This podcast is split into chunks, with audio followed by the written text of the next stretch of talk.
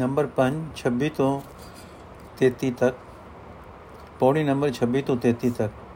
ਜਿਸ ਮੰਦ ਭਾਗੀ ਨੂੰ ਮਾਇਆ ਦਾ ਚਸਕਾ ਪੈ ਜਾਏ, ਉਹ ਗੁਰੂ ਦੇ ਸ਼ਰਨ ਆਉਣ ਤੋਂ, ਆਉਣ ਦੀ ਥਾਂ ਪਰ ਧਨ, ਪਰ ਤਨ ਤੇ ਪਰਾਈ ਨਿੰਦਾ ਆਦਿਕ ਪਾਪਾਂ ਵਿੱਚ ਪੈ ਕੇ ਮਾਨੋ ਦੋਜ਼ਖ ਦੀ ਅੱਗ ਵਿੱਚ ਸੜਦਾ ਹੈ। ਇੱਥੋਂ ਤੱਕ ਕੁਰਾਏ ਪੈ ਜਾਂਦਾ ਹੈ ਕਿ ਭਲਿਆਂ ਦੇ, ਭਲਿਆਂ ਤੇ ਨਿਰਵੈਰ ਪੁਰਖਾਂ ਨਾਲ ਵੀ ਈਰਖਾ ਕਰਦਾ ਹੈ। ਮੁੱਢੋਂ ਕੱਟੇ ਰੁੱਖ ਵਾਂਗ ਉਸ ਦੇ ਅੰਦਰ ਕੋਈ ਗੁਣ ਮੋਲ ਨਹੀਂ ਸਕਦਾ। ਪਰ ਜੀਵ ਦੇ ਕੋਈ ਆਪਣੀ ਸਿਆਣਪ ਚਤੁਰਾਈ ਕੰਮ ਨਹੀਂ ਦਿੰਦੀ। ਪ੍ਰਭੂ ਜਿਸ ਉੱਤੇ ਮਿਹਰ ਕਰਦਾ ਹੈ ਉਸ ਨੂੰ ਸਤਿਗੁਰੂ ਦੀ ਚਰਣੀ ਪਾ ਕੇ ਵਿਕਾਰਾਂ ਤੋਂ ਬਚਾ ਲੈਂਦਾ ਹੈ। ਮੁੱਖ ਭਾਵ, ਸੰਸਾਰ ਸਮੁੰਦਰ ਵਿੱਚ ਅਨੇਕਾਂ ਦੁੱਖ ਤੇ ਵਿਕਾਰ ਹਨ। ਜਿਹੜਾ ਮਨੁੱਖ ਗੁਰੂ ਦੀ ਸ਼ਰਨ ਪੈ ਕੇ ਪ੍ਰਭੂ ਦਾ ਨਾਮ ਸਿਮਰਦਾ ਹੈ, ਉਹ ਇਹਨਾਂ ਵਿੱਚੋਂ ਸਹੀ ਸਲਾਮਤ ਪਾਰ ਲੰਘ ਜਾਂਦਾ ਹੈ।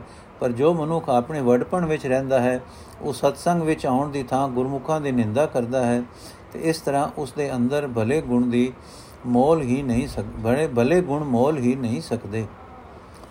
ਇਹ ਇਥੋਂ ਤੱਕ ਅਸੀਂ ਪੌੜੀ ਦਾ, ਗੌੜੀ ਗੌੜੀ ਦੀ ਵਾਰ ਦਾ ਭਾਵ ਡਿਸਕਸ ਕੀਤਾ ਹੈ। ਇਸ ਤੋਂ ਬਾਅਦ ਹੁਣ ਅਸੀਂ ਅਰਥ ਜਿਹੜੇ ਹੈ, ਉਹਦਾ ਕੱਲ ਤੋਂ ਸ਼ੁਰੂ ਕਰਾਂਗੇ। ਵਾਹਿਗੁਰੂ ਜੀ ਕਾ ਖਾਲਸਾ, ਵਾਹਿਗੁਰੂ ਜੀ ਕੀ ਫਤਿਹ।